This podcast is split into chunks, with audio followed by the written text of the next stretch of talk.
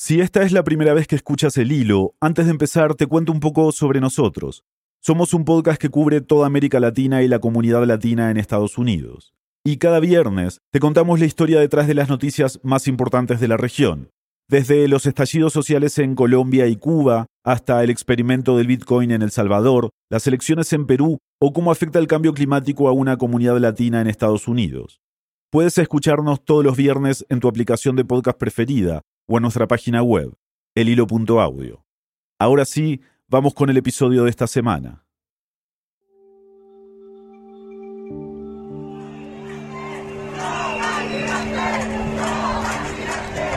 Mientras gritaban no más migrantes, personas arrojaban al fuego las pocas pertenencias de un grupo de venezolanos asentado en una plaza en el norte de Chile fue el final violento de una manifestación en contra de los inmigrantes indocumentados en la ciudad de Iquique, a la que llegaron unas 5.000 personas.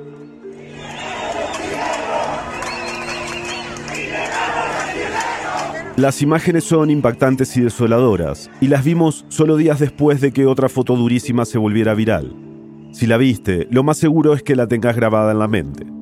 En la foto se ve un agente fronterizo de Estados Unidos sobre un caballo, con las riendas en la mano, jalando de la ropa a un migrante haitiano que lleva bolsas con comida en las manos mientras intenta huir.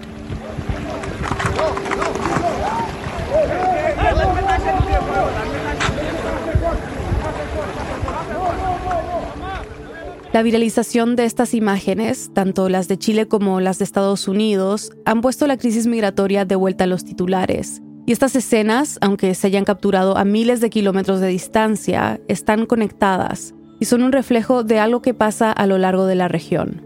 No solo por el racismo y la hostilidad hacia los migrantes que revelan, sino porque buena parte de los que ahora mismo buscan cruzar la frontera entre México y Estados Unidos son haitianos. Están llegando en una cantidad inédita y muchos vienen de Chile.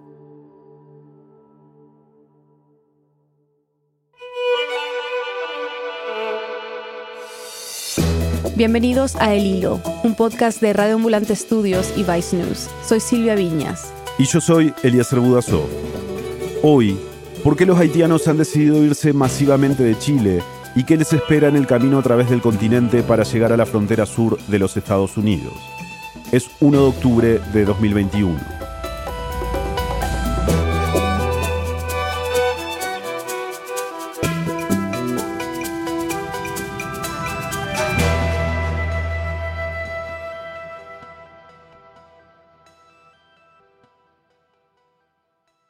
Bueno, levanta la mano y empiezo a grabar.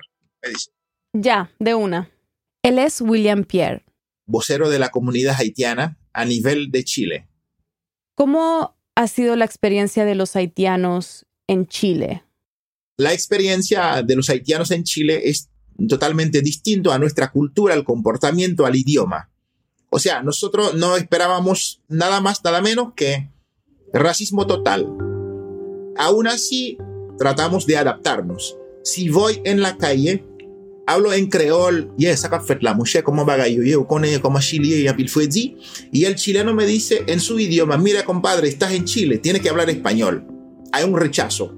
Ojo, si va un americano y dice, you know, I come here, I love this country, el chileno se queda callado. Pero en cuanto a la comunidad, a los haitianos, siempre, oye, está en Chile, weón, en el castellano de ellos tenemos tono muy alto. Cuando hablamos, es que se expande. Ellos se molestan.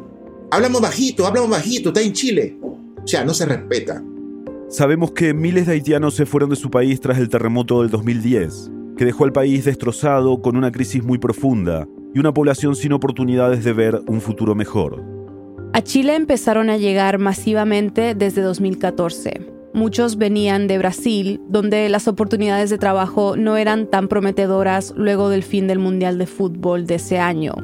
Eso se conjugó con las políticas migratorias del segundo mandato de Michelle Bachelet.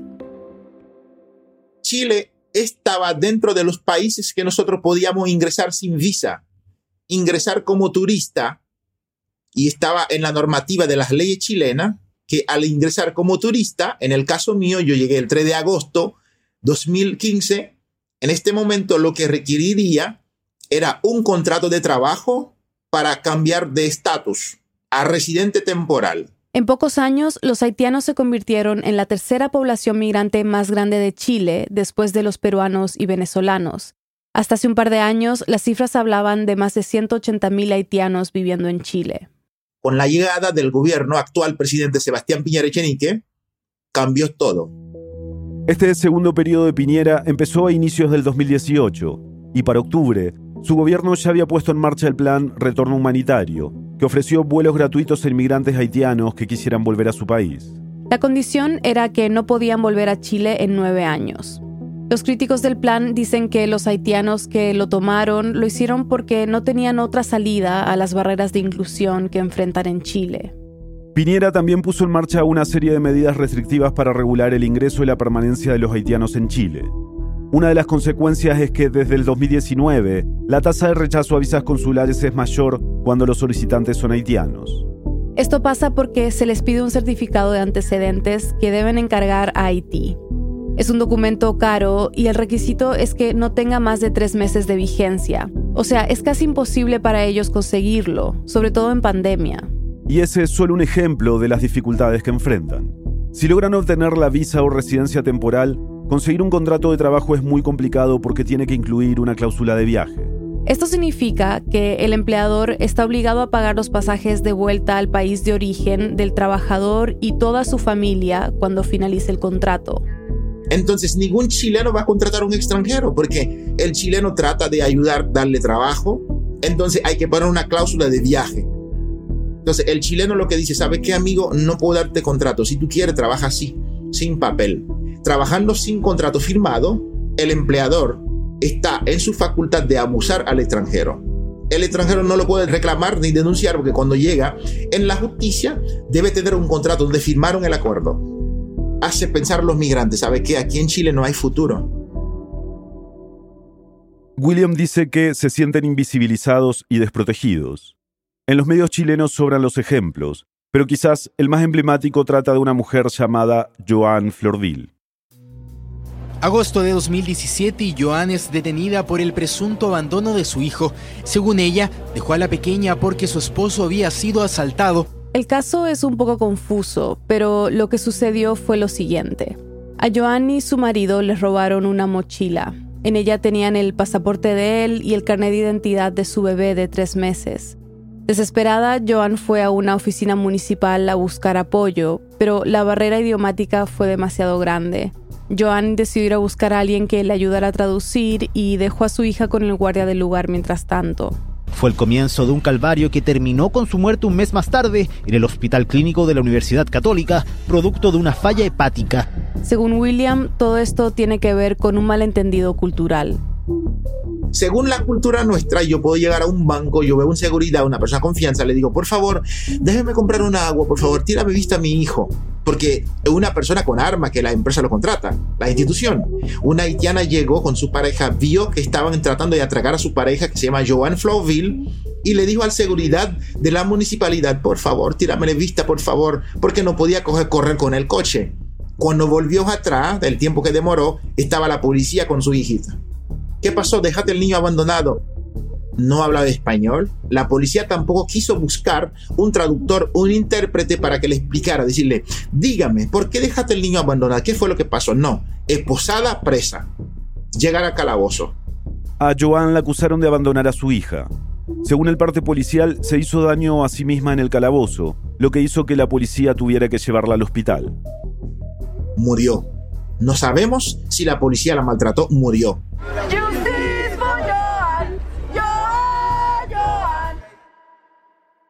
Su muerte desató protestas. Ayer se cumplieron cuatro años de la muerte de Joan y el caso aún no se ha resuelto. Este año se reabrió la investigación tras una solicitud del Instituto Nacional de Derechos Humanos. Argumentan que no se hizo una investigación exhaustiva. ¿Con qué seguridad va a quedar el haitiano? ¿Con qué? El chileno maltrata al haitiano o al migrante en general. El gobierno no toma en cuenta nada en absoluto. Entonces, el gobierno es la raíz de los malos que viven los haitianos en suelo chileno. Entonces, si usted habla por qué salen los migrantes de Chile, son muchos factores. Empezando por una mala gestión de la migración, donde existe muy poco apoyo a los migrantes, y eso desata una reacción en cadena. Este año comenzó a regir una nueva ley de migraciones que solo permite regularizar la situación a quienes entraron por un paso habilitado a Chile hasta el 18 de marzo de 2020, cuando se cerraron las fronteras por la pandemia. También permite deportar a una persona con el solo hecho de constatar que entró de manera irregular al país. El gobierno quiso hacer cumplir la ley rápidamente y con ruido mediático. Se arrendaron aviones para enviar a 1.800 migrantes de vuelta a sus países en 2021. Y en abril se vieron imágenes de quienes tomarían el primer vuelo. Todos iban con overoles blancos y cada uno iba acompañado de un policía. Eso ha alimentado el discurso de aquellos que asocian la migración con la delincuencia. Aunque diversos estudios muestran que los migrantes imputados y condenados por crímenes no llegan ni al 3% del total, el racismo ha aumentado. El haitiano vive en las piezas, les cobran por unidad y el gobierno no regulariza eso. Cuando William dice que les cobran por unidad, se refiere a que les alquilan espacios en departamentos o casas, y son demasiado pequeños para albergar a tantas personas. Muchos viven hacinados el dueño de la casa lo echa a la calle, le da golpe, llama a carabinero, no, no, no podemos hacer nada porque hay una ley y tiene que ir al tribunal, mientras que el migrante sufre. Y William nos dice que con el estallido social de octubre de 2019 las cosas se complicaron. Saquearon mucho negocio, muchas empresas cerraron, muchos chilenos extranjeros perdieron trabajo. Y luego llegó la pandemia. El gobierno pronunció, vamos a dar bono, 60 mil pesos, 100 mil pesos. Nunca pronunció a los migrantes. Y los que no tienen documento, y los que estaban en trámite todavía no habían recibido visa. Nunca pronunció. O sea, no son gente, son objetos. Entonces, son los factores que hacen los migrantes ver, vamos a abandonar porque aquí no nos invitaron, vamos calladamente. Una consecuencia visible de todo esto es el éxodo de haitianos, que ha aumentado en más de 80% en el último año. A muchos de ellos los hemos visto ahora llegando a la frontera sur de Estados Unidos. ¿A ti te han contactado personas que estén haciendo el viaje? Diariamente. Y yo he enviado dinero a las personas que se quedan sin recursos, diariamente.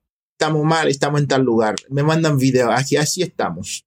William, ya gracias a Dios, nos soltaron, estoy en la iglesia del Padre y mi hijita está muy enferma y me dejaron en un hotel y es posible que ya duramos aquí 15 días en el hotel porque no sabe si va a vivir porque cogió mucho polvo debajo del puente. Estoy con gripe también. Le dije, amigo, fuerza, no se preocupe. Si necesita algo de dinero, me dice para enviarte. Así.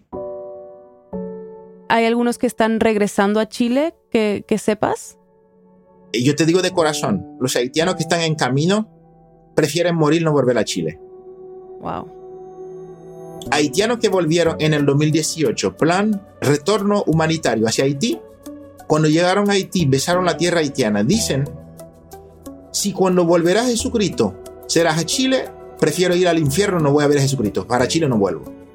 Wow, qué fuerte. Eso dice mucho. Ya volvemos.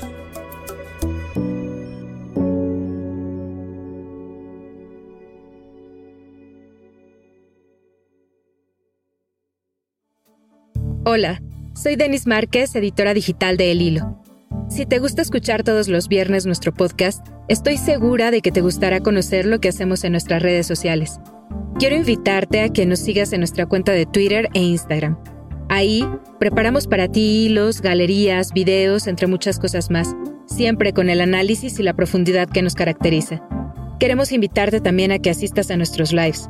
Queremos conectarte con nuestro equipo y con reporteros de toda América Latina. Búscanos como arroba el hilo podcast en Twitter e Instagram y síguenos. Hola, soy Elías González, diseñador de sonido de El Hilo. Soy una de las 12 personas que cada semana trabaja para contarte qué está pasando en América Latina y la comunidad latina en Estados Unidos. Producir la historia detrás de la noticia más relevante de la región implica una investigación rigurosa y mucha agilidad.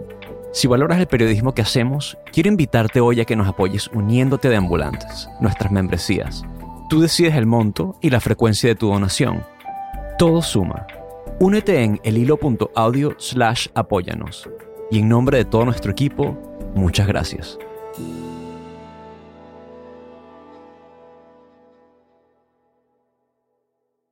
Estamos de vuelta en el hilo. A mí me sorprende que tantos se hayan movido y nadie se haya dado cuenta. Ella es la periodista independiente mexicana Estefanía Corpi. Estuvo más de 10 días reportando desde la frontera del lado mexicano en Ciudad Acuña, a donde este mes han llegado miles de haitianos. Desde hace una década, la migración haitiana peregrina por el continente. Su llegada a la frontera sur de Estados Unidos no era tan visible como la de migrantes de otros países, pero en los últimos meses el flujo aumentó considerablemente. Según lo que algunos haitianos le contaron a Estefanía, este flujo migratorio masivo ha estado en parte influenciado por familiares y amigos que viven en el norte. Tienes una mezcla, ¿no? De gente que hizo el viaje desde Chile y gente que estaba en Tapachula y decidió subir al norte.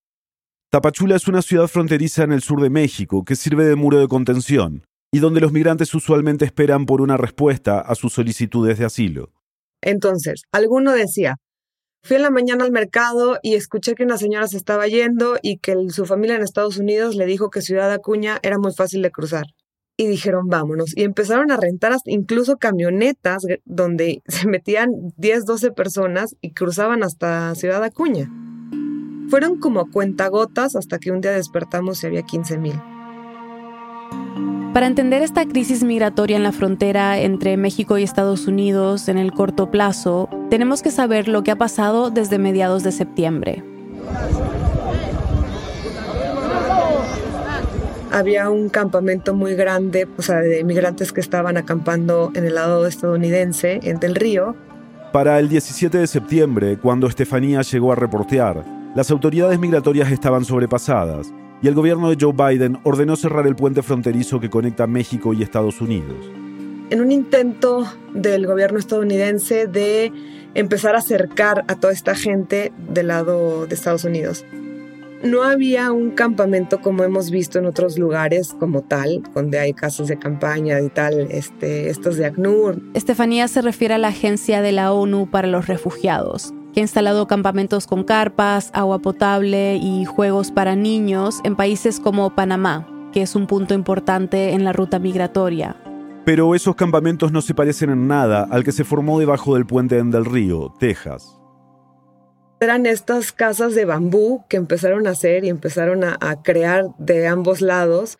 Impresionante. Muchos traían ya casitas de campaña, pero era todo donativos y, y como iban pudiendo. O sea, de los dos lados, muchísimo polvo este fino, entonces la gente tenía muchísima tos.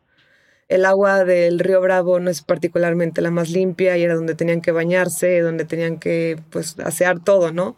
Su ropa, ellos mismos. Y además, a ese río hay que tenerle respeto.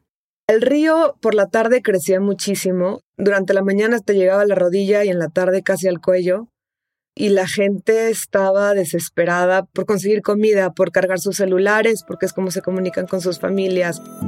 Algunos decidieron cruzar el río de vuelta hacia México para conseguir comida y agua.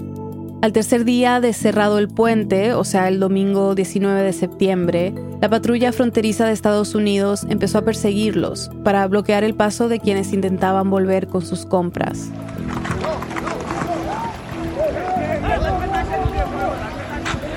De ese momento son las imágenes que han recorrido el mundo, y desde ahí todo empeoró para los migrantes en el campamento. Al final fue una acción en conjunto de presión y de hostigamiento psicológico porque se pavoneaba la Guardia Nacional con armas largas por el campamento, los helicópteros empezaban a volar más bajo, llegaron no sé, unas 50 camionetas entre policía estatal y policía nacional y y era este, esto, váyanse, váyanse, váyanse, aquí no los queremos. O sea, el mensaje era claro desde ambos países. Policías de ambos lados lograron su cometido. La gente se manejaba mucho por rumores y muchas cosas no entendíamos por qué era en creol, ¿no? Entonces empezaban a meter los rumores de que le iban a llegar a la mitad de la noche los policías y no se iban a poder llevar sus cosas, o que México estaba deportando hacia Haití. Y entonces eso les creaba un estrés hasta dejarlos exhaustos y, que empezaran a tomar decisiones, ¿no? Era como sacudir el pandero para ver quién cae dónde. ¿Conociste alguno de ellos? Sí, al principio era muy difícil hablar con ellos. Tomó días, ¿no? Como que tuvieran confianza con nosotros. Muchos, muchos, muchos eh, vendieron, no sé, por decirte, su refrigerador y eh, la televisión, la plancha, las pocas cosas que en los últimos cinco años habían podido juntar en, los países sudamericanos para realizar este viaje. Las historias se repetían. Era, tengo que mandar a mi familia en Haití, no hay dinero, solo quiero trabajar. Tengo un hijo y, y ya es chileno, entonces pensé que en Estados Unidos me iban a tratar mejor. Muchos de ellos iban con la ilusión de que en Estados Unidos les iban a dar asilo porque fue lo que les contaron entre sus familiares, lo que habían visto en las noticias. En mayo, Joe Biden extendió el estatus de protección especial de los haitianos que viven temporalmente en Estados Unidos, y esto hizo que muchos pensaran que los requisitos de ingreso al país serían más flexibles. Pero no fue así. Cuando cruzaron la frontera en septiembre, miles de haitianos fueron detenidos en Del Río y luego deportados a Haití, un lugar que muchos ya no conocen, un país extraño en el que no han vivido en años. En los primeros tres vuelos con rumbo a Puerto Príncipe fueron deportados alrededor de 300 haitianos. El esposo de una de las señoras que yo entrevisté, ella estuvo desesperada toda la semana porque no sabía de él, ¿no? Se lo llevaron a la mitad de la noche junto con otros y al principio ellos pensaban que iban para Miami y que los estaban reubicando para procesar sus solicitudes de refugio. Y cuando se dieron cuenta que no, empezó el pánico. Mientras de un lado de la frontera existía la amenaza de deportación, del otro lado, en México, el escenario tampoco era mucho mejor. La amenaza era llevarlos de vuelta a Tapachula, es decir, hacerlos retroceder en su camino. El gobierno mexicano básicamente no hizo nada. No hizo nada más que reprimir, violentar.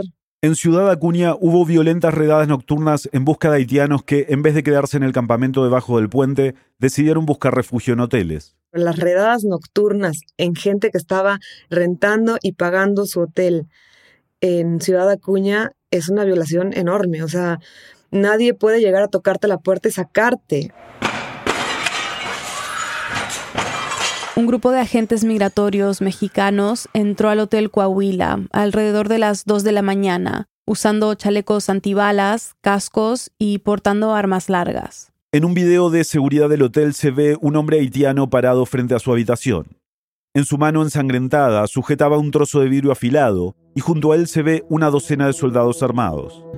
Yo estaba ahí y era de terror, o sea, de verdad que no quiero saber lo que estaba pensando este migrante haitiano de agarrar un espejo y defenderse con él y a su familia, porque no quieren irse a Haití, no tienen nada en Haití. Es un país sin ley, sin presidente. Y ese hecho, más allá de lo, escandaloso y lo amarillista que pueda parecer, es como un reflejo del dolor y, la, la tensión que están viviendo estas personas. Pero mientras la policía en Ciudad Acuña los perseguía, Estefanía vio cómo los acuñenses acogían a los migrantes. Incluso hubo gente que decidió llevárselos a sus casas para que se escondieran en algunos días. Nosotros también visitamos una.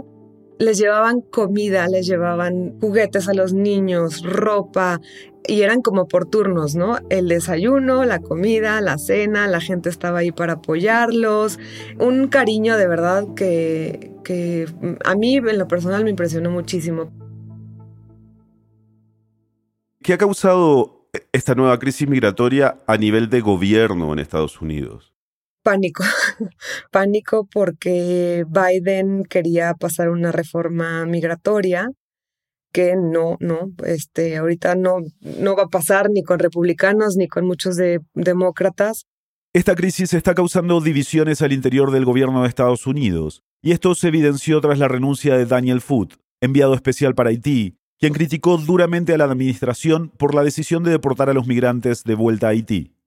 Y bueno, últimamente ha tenido muchísimas crisis, no, no, tiene ni siquiera un año y tiene la crisis de refugiados afganos, haitianos y luego el título 42. El título 42 es la política de emergencia del coronavirus, que fue promulgada por Donald Trump en marzo del 2020. Esta política permite que las autoridades migratorias expulsen a casi todos los inmigrantes indocumentados que quieran ingresar al país, ignorando las leyes habituales de inmigración es una excusa para deportar por temas de salud. Fue la bandera de Trump para parar la migración y él prometió que lo iba a cancelar y al día de hoy no ha pasado. Y la siguen aplicando porque es la única forma que han encontrado de desahogar la frontera. El cruce fronterizo entre Ciudad Acuña y Del Río se mantuvo cerrado desde el 17 de septiembre hasta el sábado pasado. Las autoridades fronterizas de cada lado tomaron acciones en conjunto para vaciar el campamento improvisado. Los migrantes que no consiguieron cruzar a Estados Unidos llegaron a un acuerdo con las autoridades mexicanas para ser reubicados en un albergue, donde supuestamente se les ayudará a regularizar su estatus migratorio. Según Alejandro Mayorkas, el secretario estadounidense de Seguridad Interior, unos 8.000 haitianos regresaron voluntariamente a México. Más de 5.000 fueron trasladados a centros estadounidenses de procesamiento de migrantes y aproximadamente 2.000 fueron deportados a Haití. Pero esta crisis migratoria está lejos de estar controlada. Según las autoridades panameñas, más de 20.000 haitianos están en ruta hacia Estados Unidos, y los países de tránsito no parecen estar tomando ninguna medida al respecto. Lo único que existe que me, me parece interesante es que en Nicaragua 700 personas pueden entrar y tienen 24 horas para cruzar el país. Eso ha sido como el único medio bloque de, y, tratar de llevar un flujo más o menos organizado, ¿no? Siempre reuniones para abordar el tema de migrantes caribeños, pero se quedan reuniones. Entre los temas que se debatieron hace un par de semanas en la Asamblea General de la ONU estuvo el vacío de poder en Haití y la crisis migratoria. Hasta ahorita no ha habido una acción en conjunto que si no llega pronto, donde se sienten en la mesa tal vez Colombia, Panamá, México y mismo Estados Unidos, esto va a ser una violación a derechos humanos muy grave. Las policías tienen que ir parando las migraciones por la presión de Estados Unidos y los países no tienen la capacidad para procesarlos, para darles un mejor lugar, para es, es mucha, mucha gente. La situación en Estados Unidos es solo una parte del drama que se vive en otras fronteras del continente. En Colombia, en la ciudad de Necoclí, hay alrededor de 19.000 migrantes, en su mayoría haitianos, esperando poder cruzar a Panamá. Esta espera se debe en parte a un trato entre el gobierno panameño y el colombiano. Solo pueden cruzar 500 personas al día. No les da miedo cruzar el Darién, cosa que para mí es impactante. Es importante recordar que el Darién, entre Colombia y Panamá, es una de las selvas más peligrosas del mundo, que tarde o temprano deben cruzar la mayoría de los migrantes que se dirigen a los Estados Unidos desde el sur del continente. Son seis días de selva, de naturaleza, de un cártel que maneja ahí toda la selva. No tienen miedo. En la frontera entre México y Guatemala también se han aplicado controles más estrictos. Esto ha hecho que el proceso para continuar la ruta se haga más lento y ha generado confrontaciones entre los migrantes y las autoridades mexicanas. Dos semanas antes de que viéramos las imágenes de cómo los perseguían a uno y otro lado del Río Grande, en el sur de México se vieron escenas violentas de la Guardia Nacional Mexicana agrediendo a migrantes haitianos. En este video se ve cómo agentes de la Guardia Nacional arrojan un hombre al piso frente a su hijo, que intenta ayudarlo mientras que los agentes con escudos lo rodean. Y mientras Colombia y Panamá son países de tránsito para los haitianos, México pasó de ser un lugar de paso a convertirse en 2019 en uno de acogida. A finales de julio de este año, alrededor de 13.000 haitianos habían pedido asilo para permanecer allí. Este fue como un ensayo de todo lo que va a pasar con esta migración. Van a seguir llegando, van a seguir subiendo, no tienen miedo, seguirán, van a seguir el movimiento y si no hay una acción en conjunto, vamos a tener una crisis humanitaria muy, muy grande. Este miércoles, México inició vuelos de repatriación de los migrantes haitianos. El Plan Retorno Voluntario, como lo ha llamado el gobierno mexicano, es parte de un acuerdo entre México y Haití para lidiar con la crisis migratoria. En reacción a esto y a las deportaciones desde Estados Unidos, agencias de la ONU han llamado a no expulsarlos sin haber evaluado sus casos, sobre todo porque las condiciones en Haití son demasiado complejas y peligrosas para aquellos que son forzados a volver.